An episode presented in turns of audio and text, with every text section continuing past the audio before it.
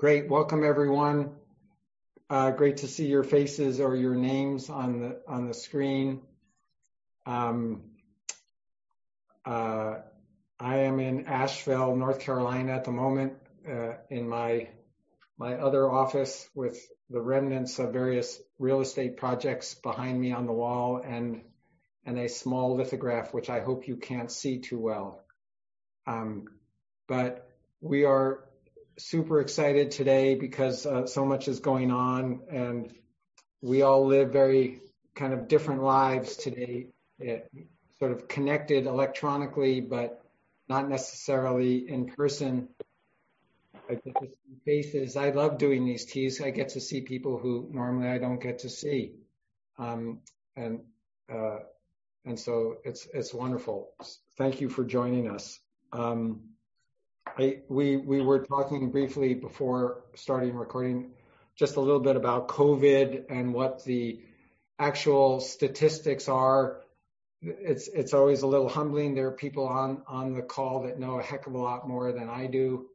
Uh, uh, doctors, PhDs, and MDs, and we we welcome you know corrections. And and if there's anyone that knows more about the economy, then you can you can take you can take over and do the tea next time after I'm done uh, here.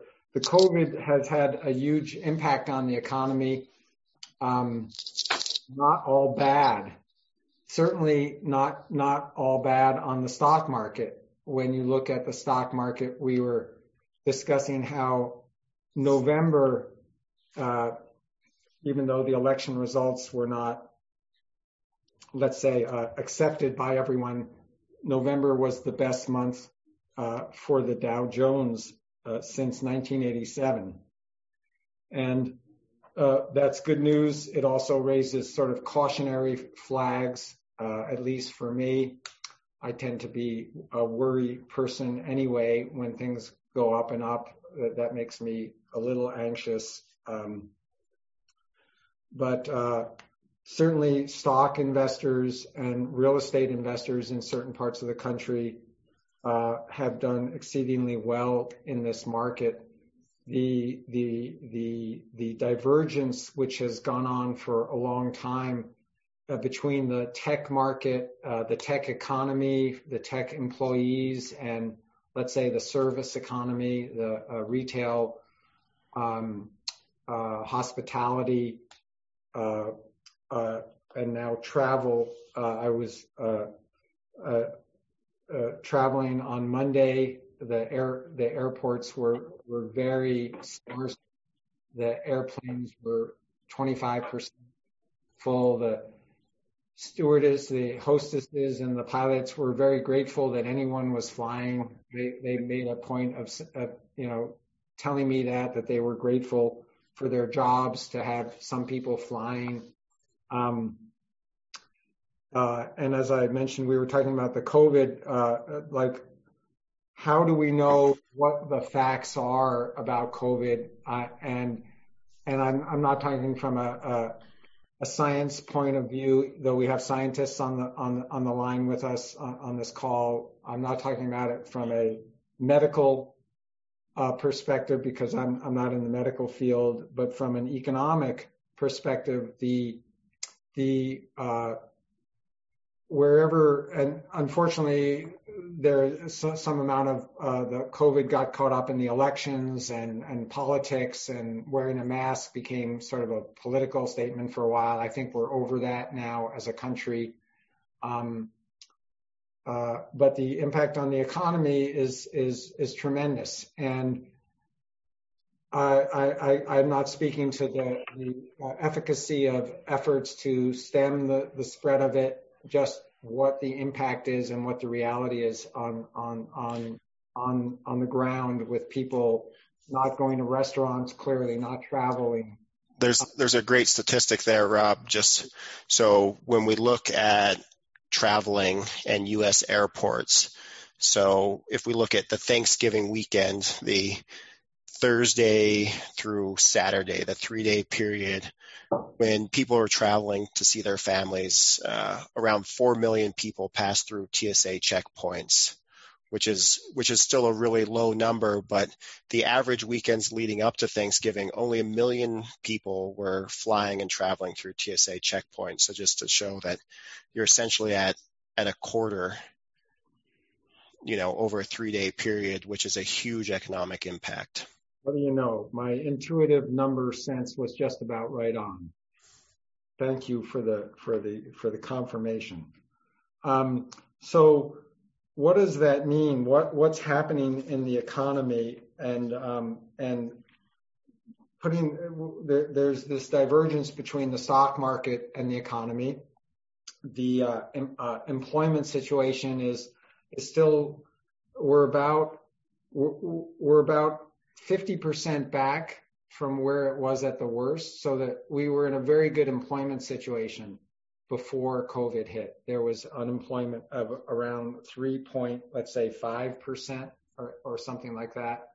And it went up to 14% when, when things shut down in the spring. And now we're at about six and a half percent. Um, uh, my numbers are probably yeah, six, 6.7% right now. 6.7%. And so, um, we have higher unemployment and likely chronic unemployment where uh, it's very likely that a certain percentage of the restaurants and hotels and, and airlines will will shrink permanently. Um, and and then we have a certain amount of the population, the working population, that has left the workforce and that's not looking for work anymore. And so there are there are several reasons for that. It, it, it was thought that the the uh, the benefits that had flowed through the stimulus programs were making it more attractive for people to stay at home than than to go to work. Um, I'm not sure that's really true, but we have had for a number of years the problem of workforce participation, of people just not not looking for work, being content to I don't know, content is the right word, but resigning themselves to staying home or making do in, in an underground economy. I think there's a fair amount of, of, of that going on where people are making ends meet uh, by doing various things. We've we've seen a consistent decline in the labor participation rate since uh, 2010, actually. So the mean, one, we have an aging population, but uh, since 2010, it's it's decreased from over 64% to where we're at now, which is around 61% of the population. Good.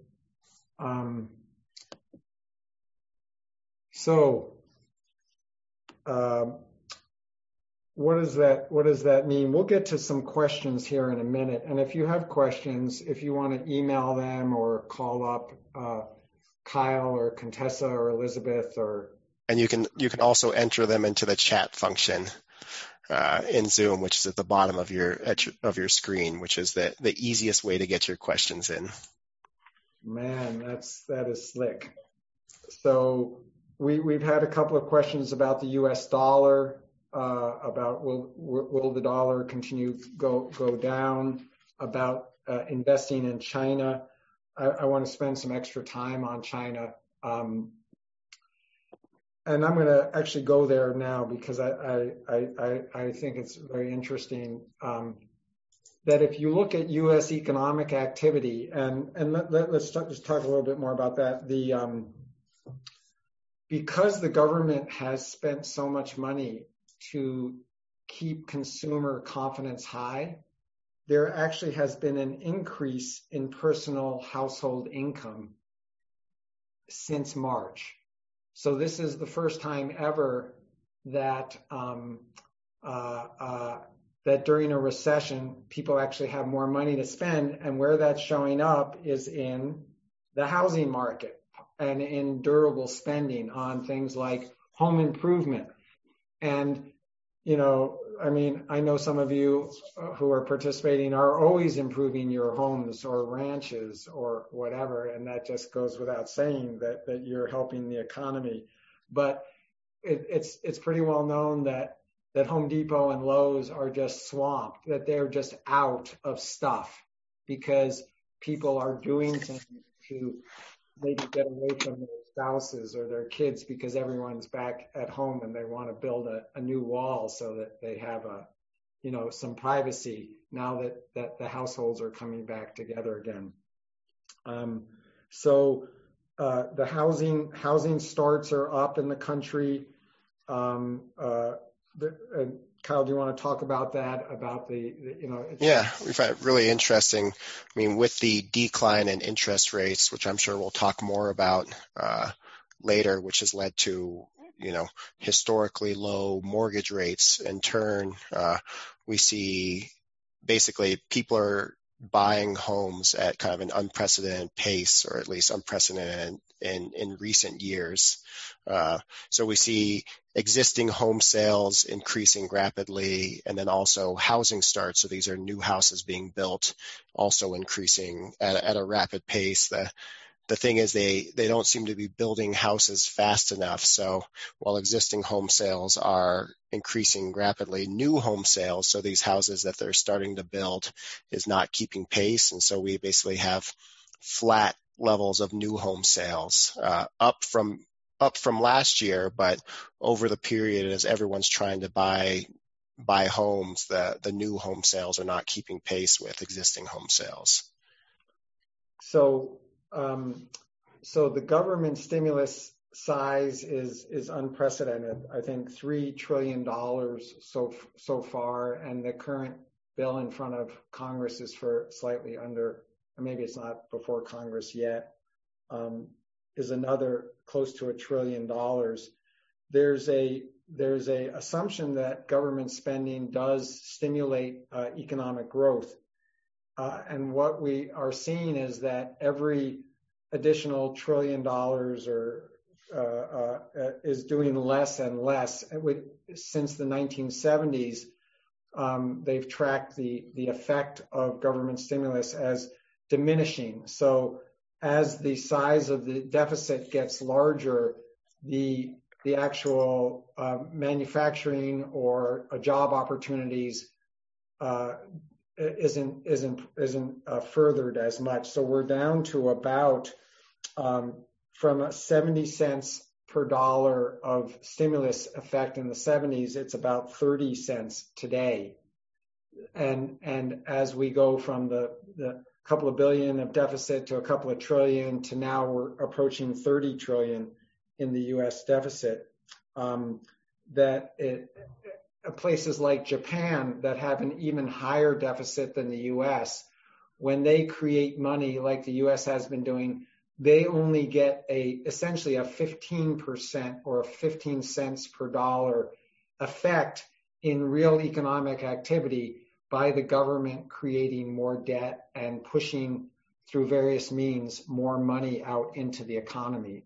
So it's it's almost like uh, you're a bigger ship, and so it's harder to to fuel your growth because you have to keep putting. If you're using coal, you have to keep shoveling more and more coal in to get uh, that heavier weight going, and that's and that's where we're going in in terms of the size of our economy and the size of our debt. So. Um, as far as as far as fueling it, Rob, I, I think it, it is really fascinating to see that there was a tr- two trillion dollar stimulus, obviously, that went out to people and, and corporations, and and we saw those consumer expenditures only increase for May and June, essentially. We had slightly elevated levels beyond that, but it really you put two trillion dollars into the economy and it only lasted for for two months. So that that fire really has to continue to be stoked in order to you know to keep it going. Right. And so that's really the unknown now is what happens. And this all goes back to the central point of there's the science, the medical science of COVID. There's there's the ability to keep track of it um, statistically, who has it, where is it um, in in our country, and um, and then we have the whole vaccine issue about how many people will take a vaccine, how how efficacious will a vaccine be, uh, will will the virus um, uh, mutate be, uh, as a as a uh, beyond my science abilities. Um, uh, all of which is a question of how how how much of a comfort will people get from the the actions being taken either individually or by the government or the intersection in, in the public health field. And and again there are people on on this call who know a lot more about public health than I do. I'm I'm always just coming back to what what is likely going to be the economic effect of this on on people's uh, uh, activities and how and how and how do we cope with that from a selfish investment perspective, even though we're not giving investment advice because this is considered a, a public forum. Um, uh, we're all of you who are on the phone are interested to know well what how will this affect me and my portfolio? What can or should I be doing or not doing? What are the things that I should be looking ahead for uh, to see, you know, if if there's cause for concern or or cause for changing. Um, and when we talk about kind of the international scene, uh, uh, and I was going to start to talk about China, which I'll go back to to me, it, it also it does translate back into uh, like investment strategies because there was a question: How do you invest safely in China? And of course, I have a, a very flippant first response, which is that sounds like an oxymoron to me. Um, if if you're part of the power structure in China, then you have a way of investing safely, and if you're not, then you don't and and we're definitely not in the first category of people. Um, uh, uh, the um, the Chinese uh, economy is apparently, and I, use that word on purpose um, because I don't think we really know or can trust uh, numbers coming out of China.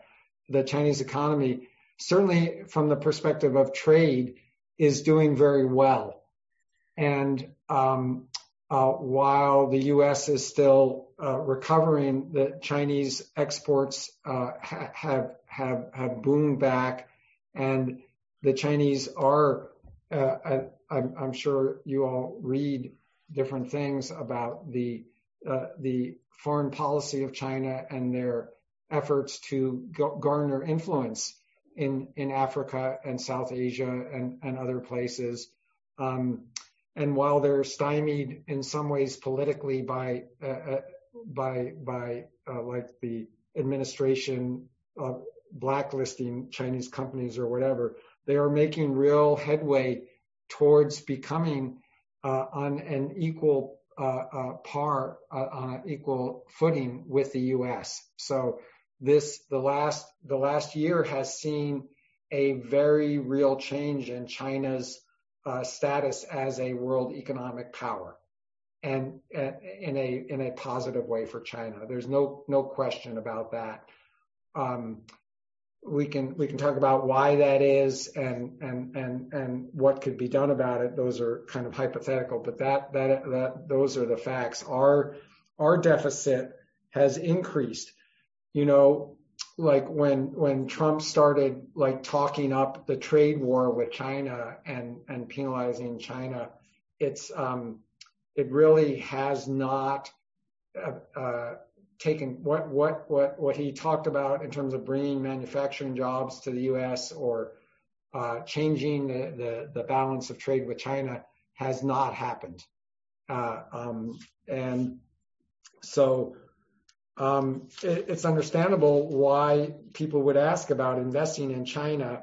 Um, you know, it's I think it's important to look at the impact, uh, which is it couldn't be clearer, of China on Hong Kong, right? On what they have done in terms of uh, uh, forcing and squashing the principles of whatever they agreed to for a certain number of years, that is gone. That is out the window and with nary a, negative impact in the world community because people are caught up with the COVID issues, right? I mean, everyone is aware that that China has arrested, you know, pretty much all.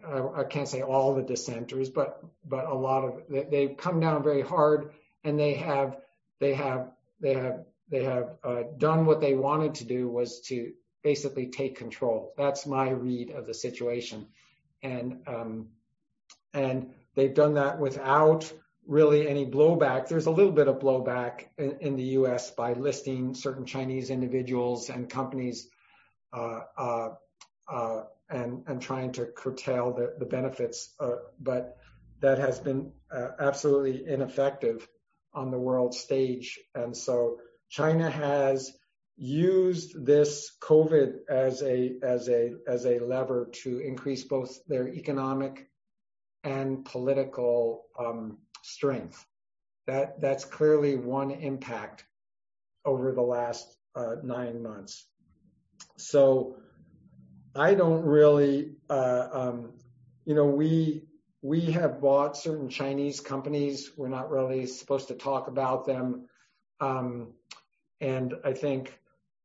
Uh, but I, I, think that I, I don't think there's a safe way to invest in China because when the government supports a market like the Chinese do, they they they they alternatively encourage their their people to invest in stocks, and then if it gets too heated up, they discourage them, and they have all kinds of ways of doing that. It's not really a a, a market situation. It's it's uh, I I I don't know how to characterize it. Somewhere between a Oh, I would just say it's it's really interesting because rather than us pick and choose a lot of Chinese companies, often what we're doing is we're working with other managers, you know, people that specialize in Asia or in Chinese companies.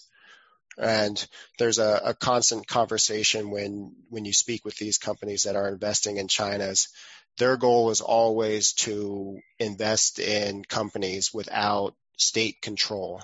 So they're trying to invest in companies that are not controlled kind of by the central government of China. And it's, you know, it, it leads to another type of risk, but when we look at it, they seem to definitely favor the autonomy of these companies much better than those that are controlled by the, by the governments behind them. Uh, the um, I don't know, Kyle. You could look and see the performance of the Chinese stock market versus. Yeah, the- yeah. So the the Shanghai index is up around 11% this year, 12% this year. Now they were the real. They've they've been stuck in somewhat of a, a holding pattern. So when we saw the recovery out of COVID, China was the real superstar. Uh, but then they've their their pace of growth has slowed down after that initial kind of bump. So investors worldwide still favor the U.S. Um, and even with our interest rates being close to zero, which um, is not necessarily the same thing as inflation, uh, but it, has contributed with very low interest rates. Um, the attraction of the U.S. to uh, international bond investors has gone down because you can't earn anything right in cash or really in short-term bonds. And to invest for five or 10 years in a two or 3% uh, bond is a, is a difficult thing to stomach. But um, the, the, the, the impact of all of the deficit spending and the stimulus programs is that the U.S. government has uh, has found ways uh, to place these new bonds um, that are very low interest rates uh, with pension funds and insurance companies and agencies of the U.S. government. And so I, you know, I'm, I'm going to stop talking here in a minute and ask for questions. But the impact of all of that is that we have uh, such a huge national debt that um, that that exists and continues to grow without concern and likely will grow even more under the, the Biden administration because the Biden administration is is you know Trump was a spender. No question he was a borrower and a spender. Uh, that's how he ran his real estate empire and that's how you know he ran his his input into the economy. Um, we don't really know who's going to be running the, the show under Biden and what their economic uh, policy is going to be, but it's likely going to be a, a, uh, uh, you know, a, a continuation of, of the same kind of spending. And in the end, when the stock market goes up, there there has to be an impact on spending. We don't live in a world where where things are free, where you can borrow money forever and there's no impact, there's no effect of that. We haven't seen the effect of it. Uh, no one can really remember that. No one can imagine that the United States can't continue to borrow money at extremely low or zero interest rates forever in as much in as high a dollar volume. The the consequences of wrapping your head around that issue is is almost too frightening for people to take on, certainly in a public venue, right? But what we see come out of it are things like Bitcoin, right? And gold to a lesser extent. But Bitcoin has gone crazy this year because it is supposed to be a safe Uh, uh, uh, free of confiscation, portable, liquid, anonymous, you know, but mostly a um, way of avoiding the impact of profligate government spending. Store of value is what we like to call it. Store of value. Thank you. I couldn't quite wrap that in a succinct term. Uh, but that's a great, so a store of value, that's what we all look for, right? As investors, we want a store of value where we can cash it in later or our kids or grandkids can cash it in later. Uh, no matter what the heck the, the, the government does. I mean, that's, that's our goal is to diversify enough so that some damn thing is going to have value later on, no matter what the story is in the in the various markets. Now, stocks have been a great the greatest store of value, the greatest and most consistent appreciating asset, um, along with you know real estate in some markets, and that has continued under COVID, right? You, unless you're you, you're in New York City or San Francisco, most places that have uh, um, you know a decent quality of life have seen real estate values go up. Um, I guess LA also has seen that, but I think that's tapered off recently, given that we're involved with some real estate in California and the prices have have dropped a little bit for the kinds of properties that we're involved with. But you know, public transportation being a concern in New York because of the, the safe quality of it. All of these things uh, are, are kind of impact each other, impact the different markets. So um, Bitcoin has, uh, Kyle and I did some Bitcoin investing a while back, uh, mostly for fun uh, or experimentation for diversification. Um, you you can see estimates given as bad as the government spending gets, that should be good for Bitcoin, right, Kyle? It should be. So uh, you, you, see people saying, "Well, it's a bargain at fifteen thousand um, dollars." We bought when it was what at four thousand or three thousand or something. Yeah, we, we've had a couple buy-in periods. Uh, the last buy we did was at three thousand. Um, and and being true to form as being a, disciplined investor, I, I sold half of our Bitcoin, you know, at whatever, 11,000. Uh, and it's kind of like selling Apple or Google on its way up. You, you look back and you say, gosh, what was I thinking or not thinking? But um, the question really is, what do you do today? Is Bitcoin something that you should be interested in? Each individual investor as a store of value because when we talk about the deficit and we talk about the trade, you know, the spending deficit, the trade deficit, the problems that the country faces one way or the other, uh, again, the question is, well, what do you do with your money? That's that's that's that's what we are here to wrestle with every day. Uh, Bitcoin gold was something that we bought pretty much across the board for everyone uh, in a disciplined fashion, and um, it's it's been good. It's not it, it's like Bitcoin. You you don't buy Bitcoin in order to go to Albertsons and pay for your groceries with it, even though PayPal now lets you buy Bitcoin, right? And and and hold it and probably is that true, Kyle? Can it you, is true. You you can buy and trade Bitcoin on PayPal now. And actually through this weekend I think they're offering free transactions. Normally the transactions on Bitcoin are 2% which is substantial. It would be like buying, you know, $10,000 of stock and paying a $200 commission. You would you would uh, choke on paying a $200 commission, right? I was going to say it'd be like trading stocks in the 90s.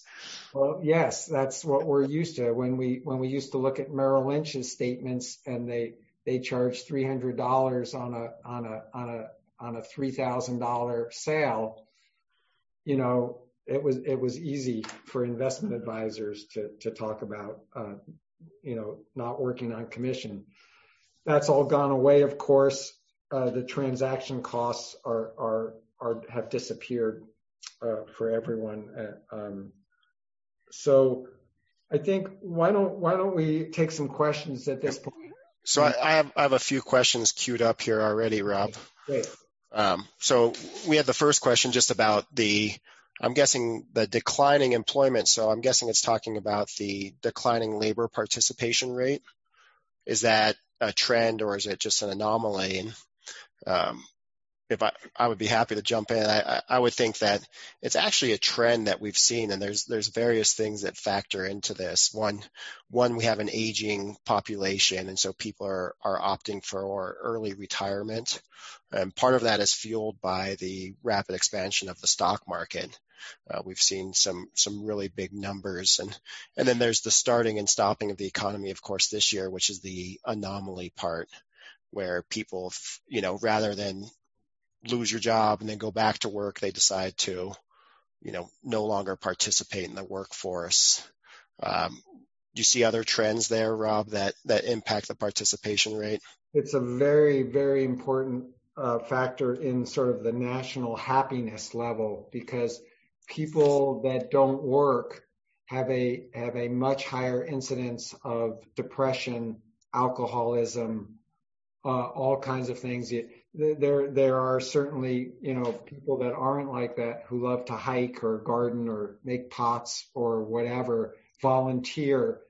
Um, but uh, I think we have a serious problem not just in the sort of the baby boomer generation that should be retiring that's not retiring but in in the uh, sort of millennial generation of people who've graduated they cannot find work in their field um, but they they do find some meaning in you know social interaction at work, working in coffee houses, or all you know a lot of the things that are closing up or on more limited scale, and so it's um, there's there's a chronic issue that's related to there's a part of it's related to COVID, part of it's related to the the sort of the the more technological nature, the automated the automated nature of of things. Um, how many people does it take to run a Starbucks or a local coffee shop or a bookstore?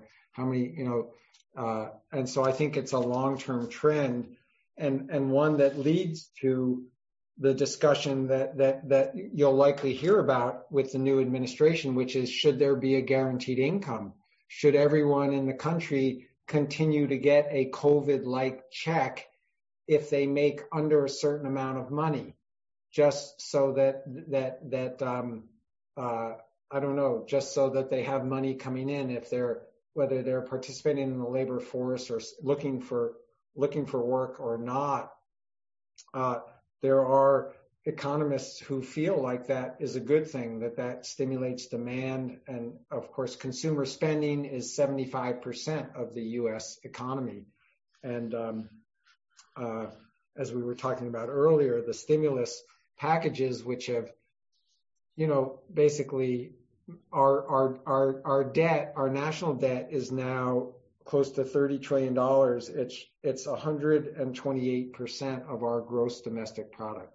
So all, and I, I say this each time because I'm, I'm, I, I always, I can't believe it that, that our deficit is more than, than we produce as a country in a year.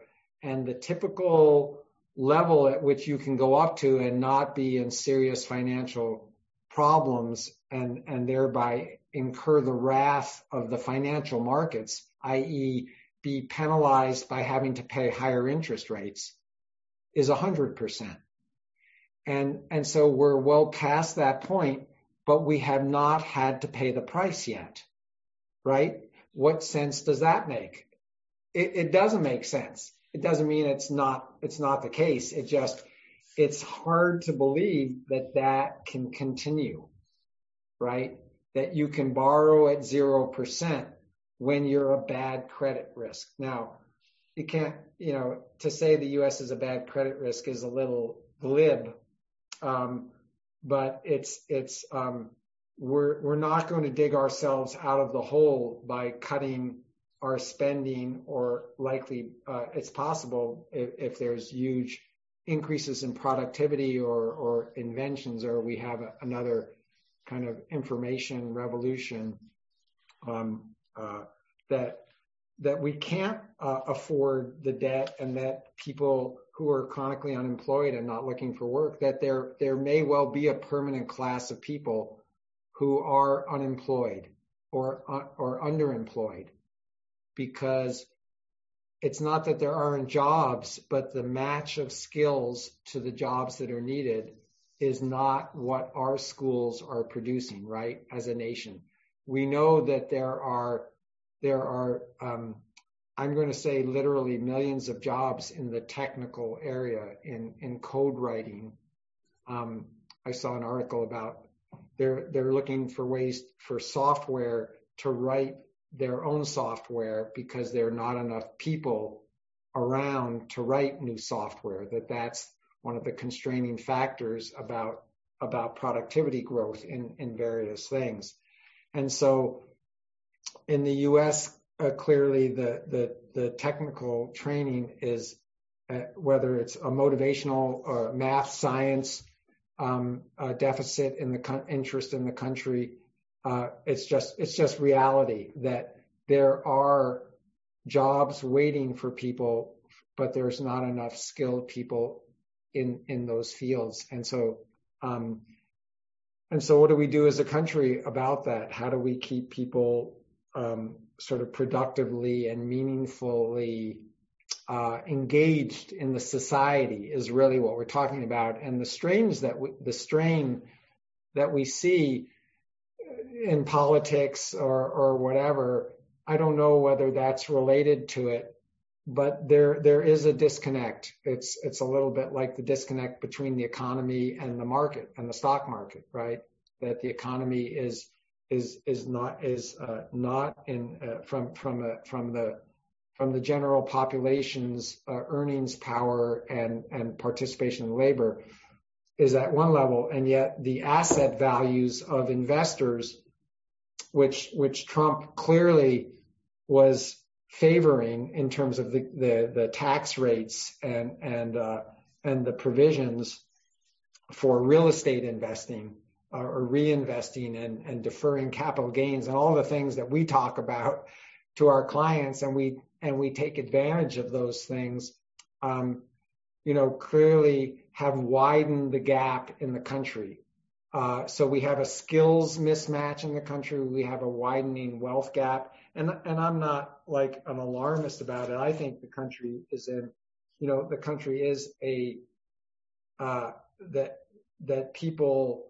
really, um, uh, it's like the election, like there was a lot of anxiety about this last election and the potential for violence or whatever. And it just, our our country is is made up of you know people who are just interested in in I, I don't want to say doing the right thing, but in getting along and living their lives peacefully and productively. I think I think that that that people given a chance want to work in a meaningful way and, and make a way and make their families' lives better. That's that's true for, you know, uh, I won't make any jokes.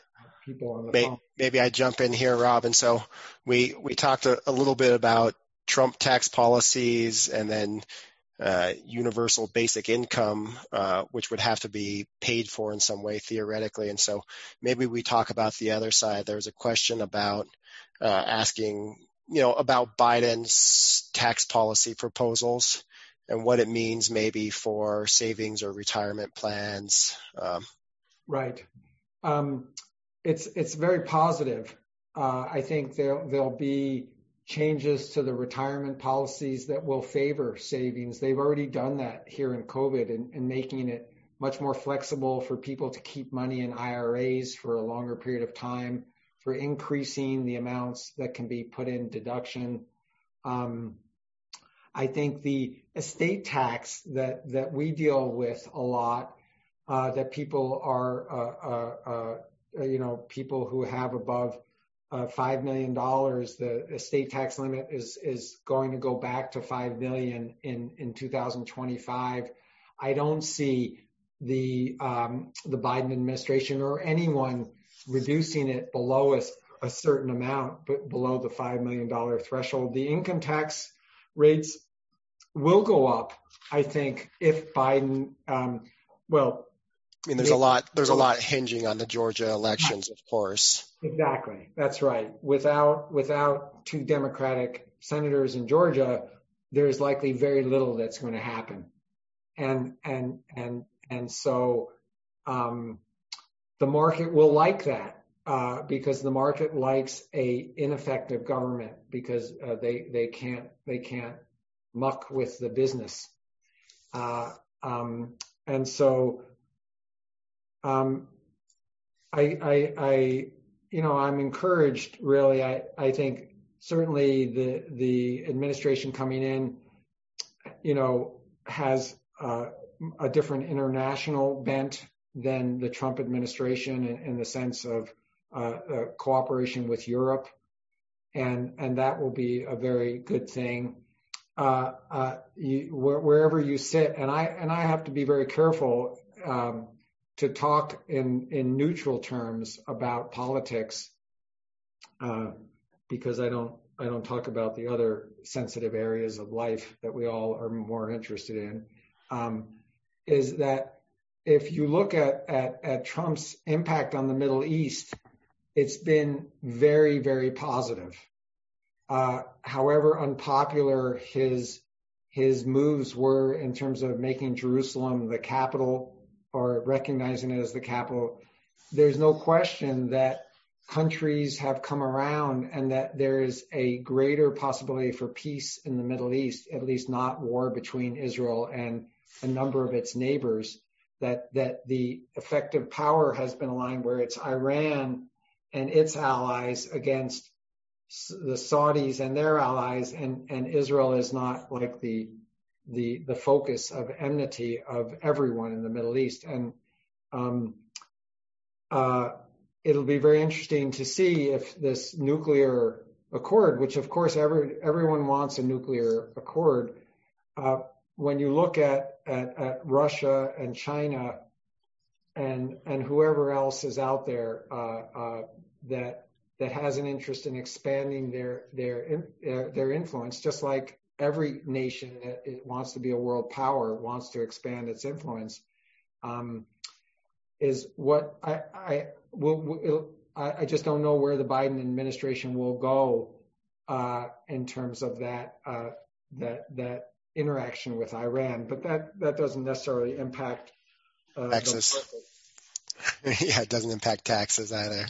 Right. Yeah. Sorry. Yeah you know, that's why I, I think, you know, from everything I've read, um, unless we have that shift in Georgia, which is, you know, the odds are, are against it at the moment. But, um, everything I've read seems to state that we're actually going to see uh, incremental tax cuts initially. There's the uh, the tax that was put in where you couldn't deduct your state taxes anymore, and it seems to have bipartisan support to remove that. And so you'll be able to, you should be able to deduct your state taxes again, which actually would be sort of a, a stimulus to the people, right? It'd be, uh, it'd be good for the, the general population, which would create economic activity. That it's good, particularly for the uh, states of New York and California and New Jersey. Yeah, which which it was intentionally made to impact. The law was was int- intentionally made to impact them, but it also was a tax increase across the across the country, which is one of the first places that they're looking to remove that, and it's likely to get bipartisan support because it's a tax cut. Um, so the the next question we might wrap up with a there's a marijuana stock question here, and we'll probably come back to that at the at the end, hopefully. Um, there's a question about the effect of the development of water futures. Um, okay.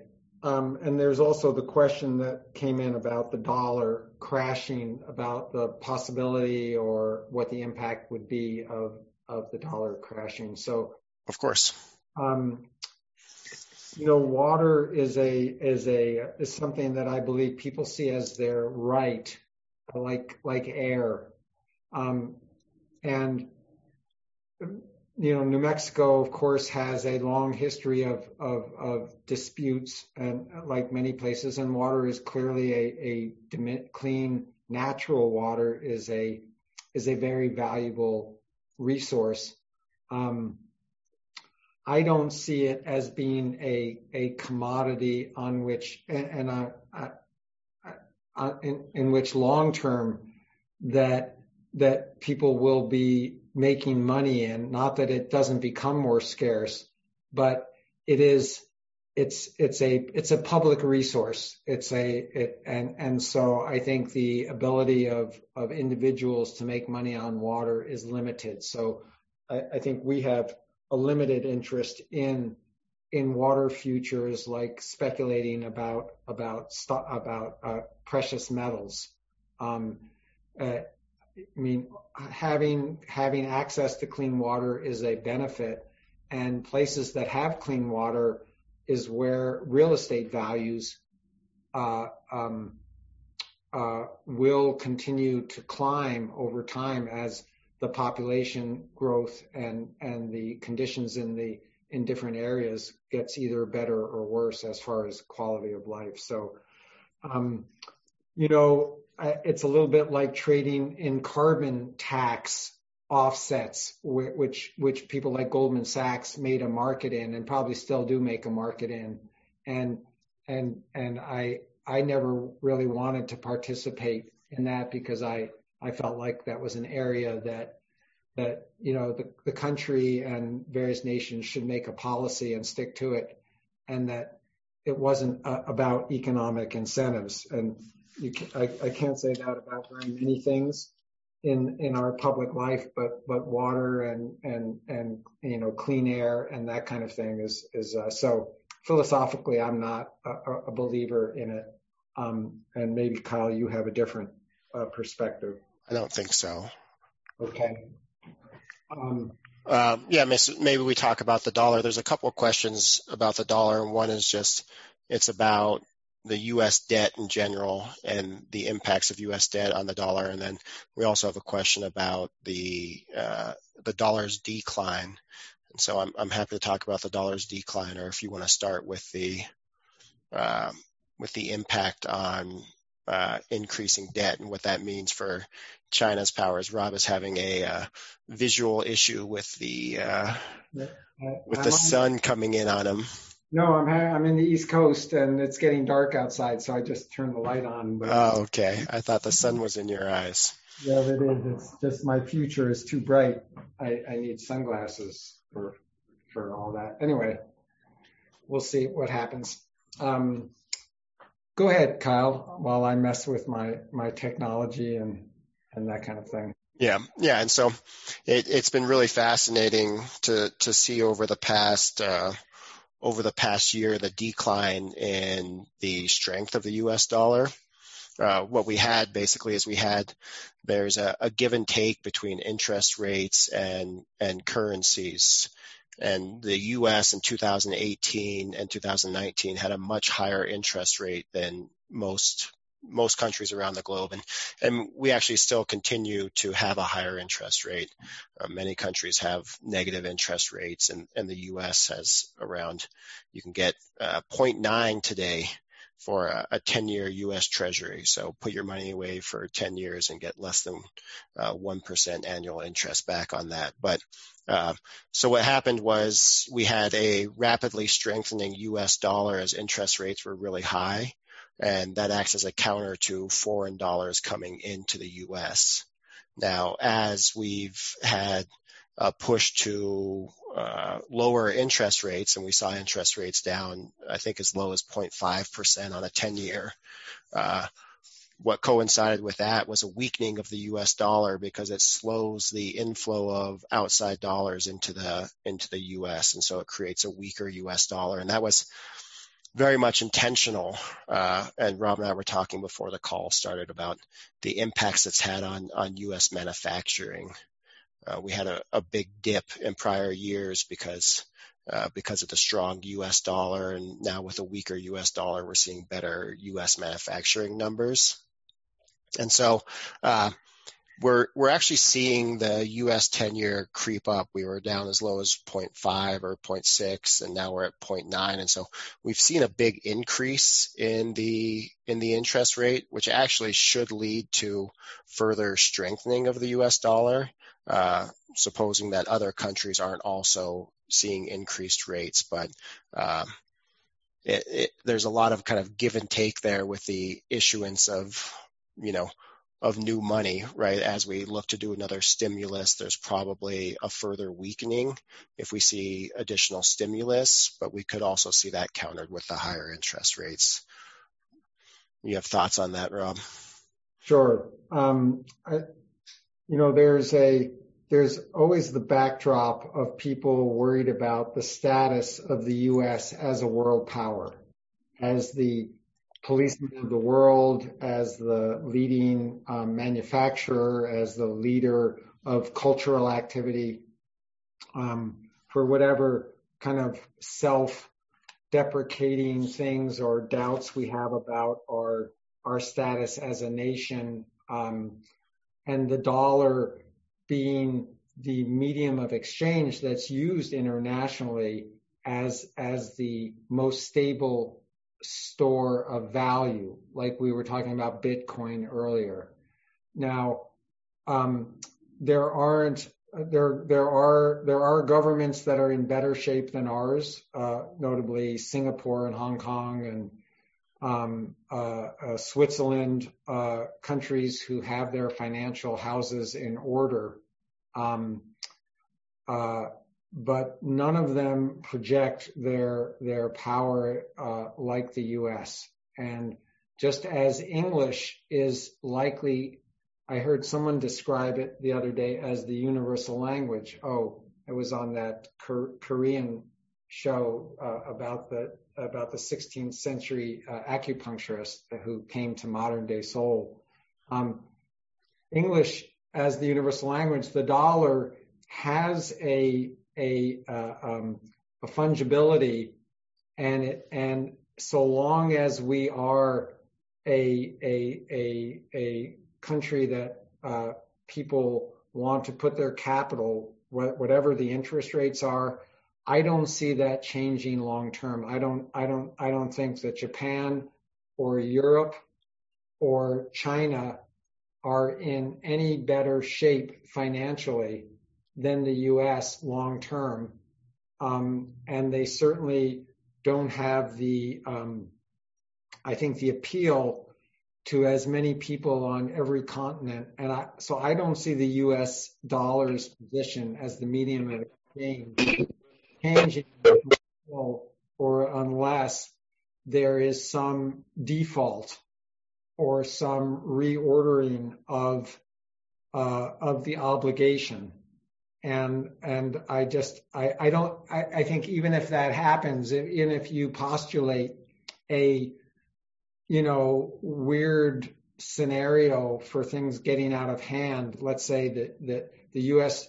Treasury somehow screws up, and when they hold an auction, like when Kyle talks about 0.7% on the 10 year treasury. What he's talking about is when the US government wants more money, they they hold an auction and they they don't print, but electronically they create these 10 year bonds and then they offer them to banks and insurance companies. And if no one will buy them, then they offer them to the US Treasury itself. It's a little incestuous, of course, that the government can create bonds and then sell them to another branch of the government who can then move it to a bank, the central bank, who then can move it to the commercial banks. It's a little bit like magic.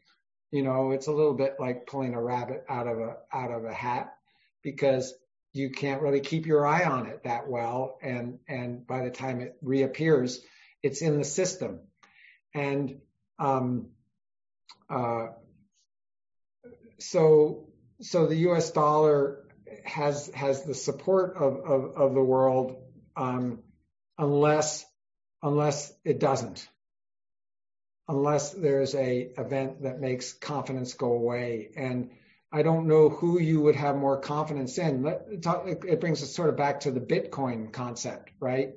That when the number of Bitcoin reaches whatever, 21 million or something, supposedly it stops and that it can't be depreciated by by overspending right which is the problem that people have with currencies when they when the US dollar went off the gold standard uh, just like when when England couldn't pay its debts and the empire you know, it's being a little older now. It's interesting, you, you know, to have young people sort of have to humor you as you digress and trail into history, as if history wasn't important, right? As if the history of the British Empire is irrelevant to the history of present day United States. Well, I don't think it is irrelevant. So it is like the British were bankrupted by the two world wars, right? they were decimated and they couldn't afford to put themselves back together again, even though some people really believe that their overseas holdings and, and uh, just like, you know, the, the Vatican, that they still wield a lot of power. But the US's power is, is more broad based. And so I, I don't see a, a dollar crisis, a, a dollar crash.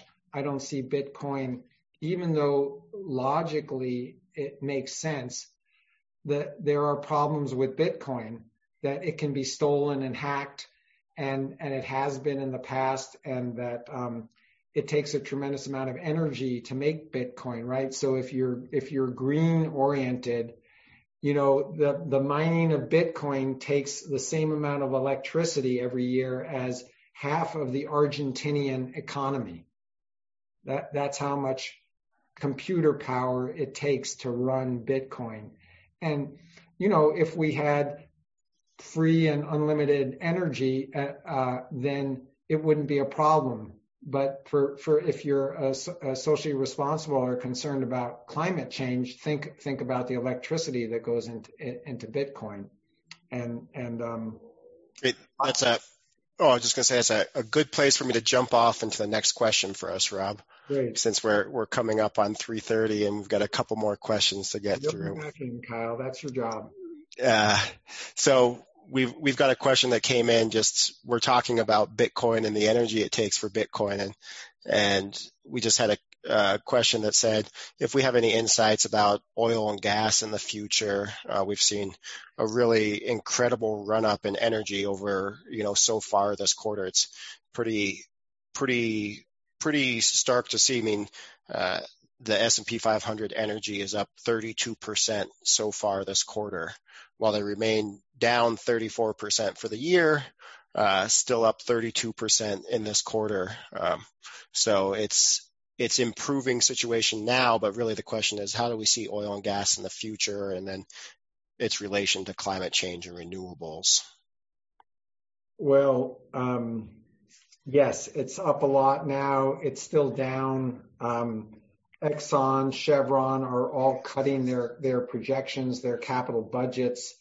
It's it's it's had a huge impact. The COVID economy, uh, the reduction in travel and retail has definitely uh, changed the character of the environment. The uh, oil and gas, the fracking industry in the U.S which which Trump was very proud of energy independence, which I think we still have. That is, we produce more than we consume and we export energy. I think that continues, but the boom economies of of uh, New Mexico, southern New Mexico, West Texas, North Dakota um, have definitely been been been curtailed and likely will remain so um, as people adapt to doing things without traveling as much. And um, so, uh, I, I, I, being a true contrarian, I, you know, I, I think as as investments, um, it's always worth looking at things when they're down, uh, and the and the prospects are for them to go out of business. That's that's when you want to buy things uh, when the news is bad it, it, that doesn't speak to the long-term impacts of will oil and gas, will we use up all the oil and gas that is here and what will be the environmental impact if we do? Now, I don't think anybody uh, morally rises above the discussion. If you, if you, if you got on an airplane the last five years, you're a participant in the oil and gas economy. So uh, people, a lot of people don't like me to say that.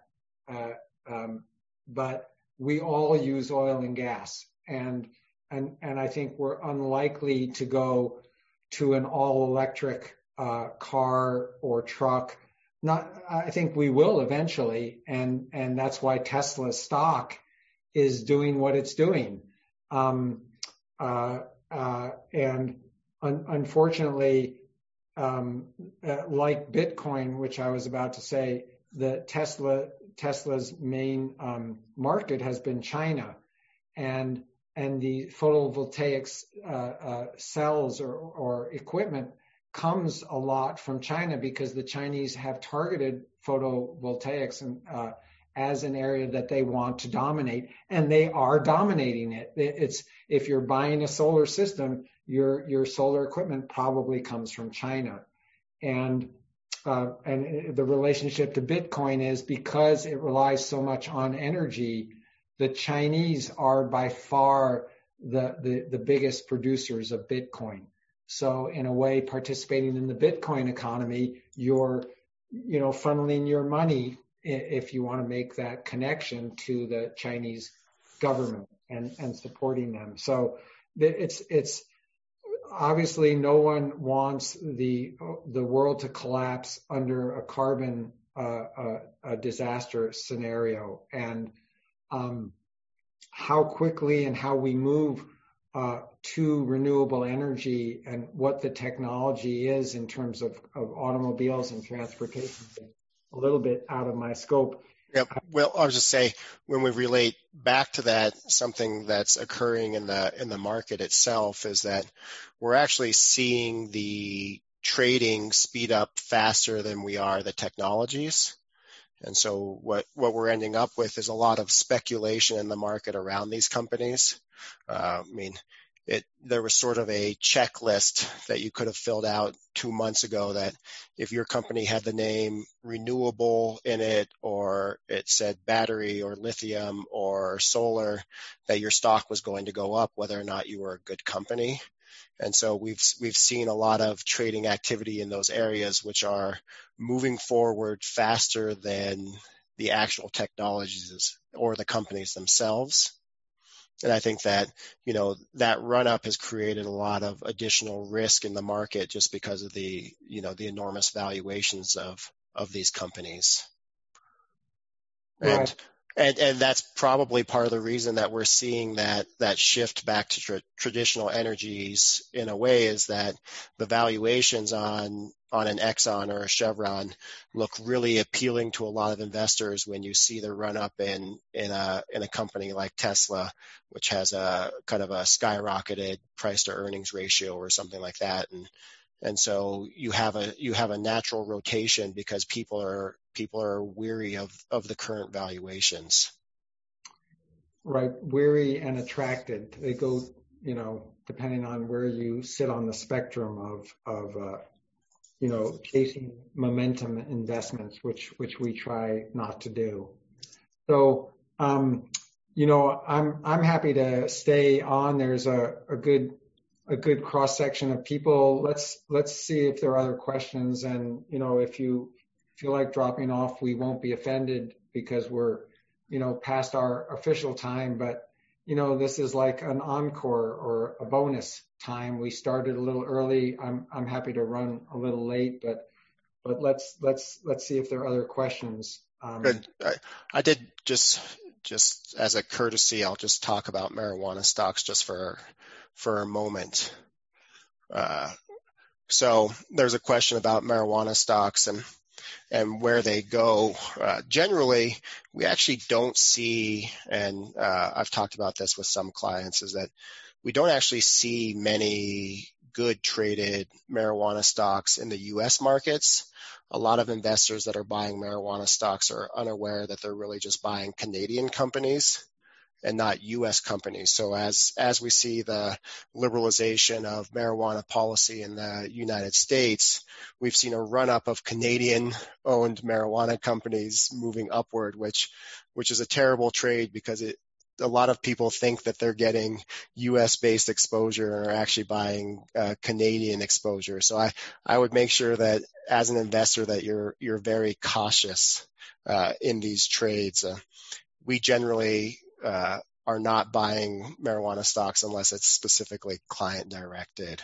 Uh, again, this is not these views are my views only, and they're not those of the company, and this does not uh, make it investment advice. But uh, so I, I just think that you know as as you look at those types of investments that people should be very cautious whether they're making bets based on it being um, based on the the election or the future of it, I think there's there's still many unknowns, and picking companies is really spotty and difficult, and that often investors are are ill informed and get caught up in a, in a trade versus necessarily a good investment, and and that's kind of how I how I view those stocks, and that that's that's holding out any of the kind of the the social questions or impacts and, and not getting into that, just thinking about it as an as an investment only.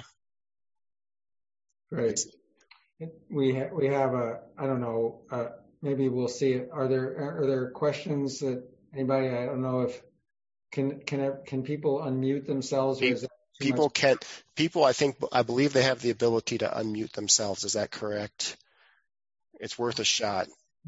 If Contessa tries to unmute herself, that would be very helpful in our testing process. That works. Yeah, so if you have a question, you would like to ask a question, please feel free to unmute yourself. It looks like we have uh, Ava has unmuted. Hi. Um, I, I participate, let me put on my headphones. I participated in, hi, I participated in the, the, uh, the webinar for women in investing and I realized I don't really understand the connection with high Raccoon Group and how do people use do people use both resources? Great. That's uh, I'd be happy to explain, or if you'd like to, Rob. Uh, basically, so for a long time, uh, the Raccoon Group has had a back office relationship with various companies who provide things like compliance support and HR support, and then also uh, certain research functionality. And so uh, when we do Hightower is that company that provides that back office support for us now. And so we we've had a ongoing relationship with Hightower and and uh, all the trading and investment decisions run out of the Raccoon Group, but we were able to utilize them as a resource. I see. Okay. Thank you.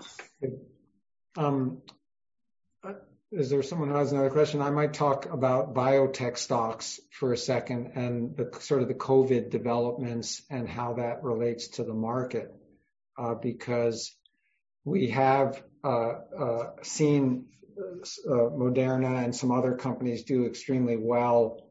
And as we approach the manufacturing and distribution challenges of of a vaccine, um, and I guess this is going full circle to where we started in terms of the impact of the economy is that when when will there be sort of um, enough people who are uh, uh, uh, vaccinated with a vaccine that is actually effective enough um, to to make the country's economy go back not go back, but to but to cross over the threshold where um, you know uh, people can shop and and do whatever. Go to go to movie theaters, let's say, where no one is going to a movie theater, um, and it's been a tremendous uh, show of of of cooperation between countries in terms of producing various types of vaccines. I, I can't speak to their effectiveness. Um, um, and, and individuals and how it's very interesting to look at individual countries who are not rushing to uh, uh, uh, uh, make vaccines available, countries that have instituted social controls in, in ways that have effectively curtailed the, the spread of COVID uh, are not necessarily rushing to apply for the vaccines, whereas countries like Britain who everyone's aware of is like the first out of the gate, um, has a very strong economic reason to try and use vaccines to jumpstart their economy, which is about to go through some wrenching changes with the Brexit, and also who has one of the smallest national budgets for medical care, uh, because they're they're they're they're you know I I, I don't know how to characterize their economy, but the the the the nationalized medical system, and this isn't making any kind of a political statement, is you know they they were very ill equipped to deal with the the actual hard medical costs. I think of dealing with uh, uh, uh, a COVID in, infected population. So it makes sense to me uh, that Britain would be would be doing that. And um, so there, you know, companies like Johnson and Johnson that have, you know, a, a manufacturing capability and a distrib- distribution capability um, are are likely to to benefit the, the large pharmaceuticals and the, and in the in the biotech industry. Uh, um, the, they have partnered uh, along with others, and they, they spend much of their time scouting out promising uh, uh, technologies and, and products that they can then distribute. So um, it's an area that we we look at a lot in terms of uh, deciding on on investments. Uh, COVID has been really interesting. Uh, it's sort of like the water conversation, the water futures conversation we talked about earlier. And there's been a lot of talk with companies about the greater kind of public good, almost as it being like your access to live without COVID as a human right, almost. And uh, we definitely see that some companies have will be foregoing, you know, the outsized profits in which they could earn on a vaccine versus what they will actually realize. And so, uh, really, the focus is looking at those companies that make good acquisitions as it relates to acquiring new biotech companies, but also really choosing out companies that were well run and managed before, which then stand to capitalize uh, sort of in this situation. Good. Well, um, any any brave souls to ask a, a question about uh, something that we haven't covered yet? Um, Rob? Yes. You, you look like you'd be very comfortable strolling somewhere in Paris. Well, Yes. Are you offering me a ticket to Paris? If I'll... No, but I, I, I do. I will offer a question. Um, though you might consider these things momentum stocks, can you speak to the popularity of stocks like Tesla and, and, and why they've run up as much as they have and maybe where they go from here? I think Kyle really already touched upon that, Mark, in the sense that um, there is an over enthusiasm for all things electric. Um, and uh, um, we we think it's it's overvalued, so we don't think it continues on its trajectory. Um, and and uh, I think the same thing could have been said for marijuana stocks when when marijuana you know gets adapted by various uh, states and there's no not yet a nationwide or a federal acceptance of it. Um, all of all of these come with with risks, and there's certainly a place for people that have high risk money, which is appropriate for some people and not for others in their portfolio. And so I think it's an asset allocation decision first to say what portion of your portfolio should be in stocks, what portion should be in aggressive stocks, and then hey, if you're if you've got X number of dollars for aggressive stocks, and you would like to own individual companies, which we like to own, uh, uh, and not just use the indexes, um, uh, which may or may not be the way to do it in the long run, then you know buying something with a high price earnings ratio, there's nothing wrong with that as long as it's in the right dollar amount and in the right part of the portfolio. So I think that's sort of the closest we can get to any kind of advice given Kyle's chastisement of. Uh, of I, I'd, I'd, I'd also just add to that is that we're we're always looking at and examining trends in the market or sort of trends in the world and looking at the future and saying, okay, what do we believe is going to be a strong investment philosophy moving forward? We're very long-term investors. We we really do believe in uh, alternative energies, electric vehicles, and solar long term. There's there's there's no question that we think that those are going to be trends that continue to grow into the future. It's just a question of saying, okay, is the trading activity and the run up in prices that we're seeing today justified? Right? Because we have to assign a valuation to these companies and, and believe that the long-term growth is going to continue to uh, eventually equal that value. And, and so what we've seen is this rapid run up. And although we believe in electric into the future, we don't necessarily believe in the current valuations in which we're seeing. And so there's no argument about the future of Tesla. There's no argument about uh, photovoltaics or energy storage. The argument is against the valuations in which we're seeing the stocks. Well, the time to buy, if you're, and we are essentially value investors. We like to, we like to buy and have a, a basis in numbers and not and not be buying based on sort of uh, enthusiasm in the public. Because generally the public uh, uh, follows the, the, the worst trend. That is they they jump in at the wrong time and uh, and are taken advantage of by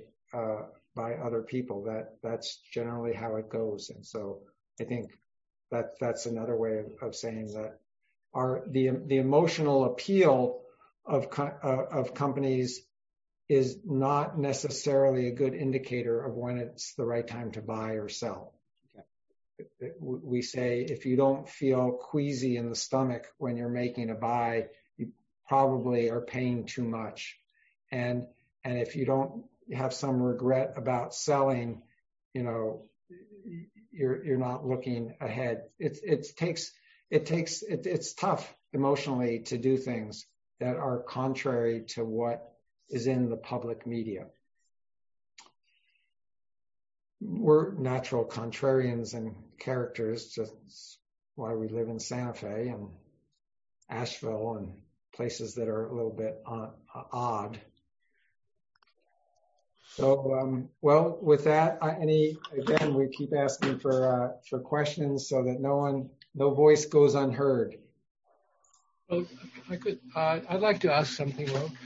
Uh, you yourself have said today that this incredible spending spree of the United States government, and you're kind of marveling that that it hasn't. We haven't paid the price yet. And I share that feeling very much, and I feel we will pay the price. And it, we can't just say because the last 20 years people have been talking that way, uh, and the situation has gotten more and more, more worse and worse, that it'll still continue to somehow work. So if we want to guard against that, hedge against uh, a, a, a, dollar drop, maybe not a calamitous one, but you know a, a significant dollar drop, what would you recommend? Well, there are lots of alternatives to the dollar. There's Bitcoin and gold are two very obvious uh, alternatives to the dollar. Uh, buying other currencies is is another way of hedging. It's you know we've done it in the past. We've made some money, but uh, the, the transaction costs are very high to try and do something in currencies. And um, and it, it's and I, I, appreciate what you're saying, uh, George, and I know uh, that uh, that it does make sense to diversify, and and that diversification is really our answer to the question of if this doesn't make sense, if the government uh, level of, of, debt doesn't make sense, um, but it's still going in that direction, what does make sense? It's it's it's impossible to time when when something will change, like when the, the people will come to the realization that it's an we're on an unsustainable track, and and it it means that something large will change. It will be unexpected. We we we can't predict the timing or what will happen, uh, but we can take steps. It's why we buy real estate. It's why we buy income producing real estate. It's why we lend money to other people in real estate, it doesn't mean that those markets are without risk either, because they have risk. But um, uh, it's it's it, one of the few things we can do is diversify. It, it's work, and it's messy. Uh, it's hard to get values. Uh, the tax tracking is more difficult. We had a, a meeting yesterday, uh, uh, which was you know interesting if you're an, a tax nerd uh, to to to figure out these private investments. It's it's why we have done a, a fair amount of specializing in, in outside assets. So diversification is is the is the best protection. Great. Well, everyone has been very kind to stay on and, and not throw eggs. Thank you very much. Uh, I, I, wish, um, you know, I, I, know pretty much everyone who's on here, and I'm really very grateful uh, to you. It's wonderful to see your faces. And if you, you know, uh, we'll, what shall we do here, uh, uh, Elizabeth? We, we're, we'll be ending our recording, but we just also want to say that we continue to be available to answer anybody's questions. Uh, we try to follow up with everyone after the tea. So if you have follow up questions, please feel free to email them to me, Rob, Contessa, or anyone else on the team, Karen, uh, Anthony Najoni. Uh, she can give a wave there. Uh, she'll probably, she may forward the question on to us if you send it to her, but uh, all of us remain available to answer any additional questions that we didn't answer on this, or if it has, brings up any questions you have around your own portfolio, we'd be happy to talk about that as well. And in that scenario, we would be able to give specific investment advice versus this general call. Um, also, tomorrow is the first day of Hanukkah, so happy Hanukkah to all of you who celebrate Hanukkah. And then uh, we won't see you all before Christmas. So if you celebrate Christmas, uh, happy Christmas or Merry Christmas, I believe is the phrase to all of you that celebrate Christmas. So uh, in case we don't speak, that's that's how we can end it today, Rob. What about Kwanzaa? I'm feeling like culturally deprived. Isn't Kwanzaa uh, time of year? Kwanzaa, I believe, is coming up. Yes. Thank you very much. Appreciate very good. I, I did receive a special delivery of uh, New York bagels that were mailed fresh to me from my aunt today, and so my bagel, my office smells like a New York deli right now. So it smell. I probably smell like an everything bagel as well, but uh, not that that's how I wanted to end this call. But uh, as we approach Hanukkah, that's that's that's where we're at. Great, and a special thanks uh, to all of you who turned on had the you know to turn on your video and and because seeing your faces is really quite inspirational. And um, uh, but we're we're happy to have you even if you don't have your video on uh, um, because uh, uh, uh, it's it's really great to communicate. And that's what we do is we we kind of stay together as a as a country. Really, we're very optimistic about the future of the country and um, uh, whatever the problems are, we're very, you know, we're used to articulating problems, but not, not, not all of the great things that are going on because there's so many that we have, uh, so much opportunity. Um, uh, of course, the people here, we're all blessed with access, um, uh, you know, to technology and, uh, um, anyway, it'll be great to see everyone in person. Uh, but, you know, there are upsides too, right? Upsides to everything. So anyway, please keep in touch and, and write, as my father would say, write if you get work. Don't take any wooden nickels. Keep a stiff upper lip, whatever. and with that, Elizabeth, you can end the recording.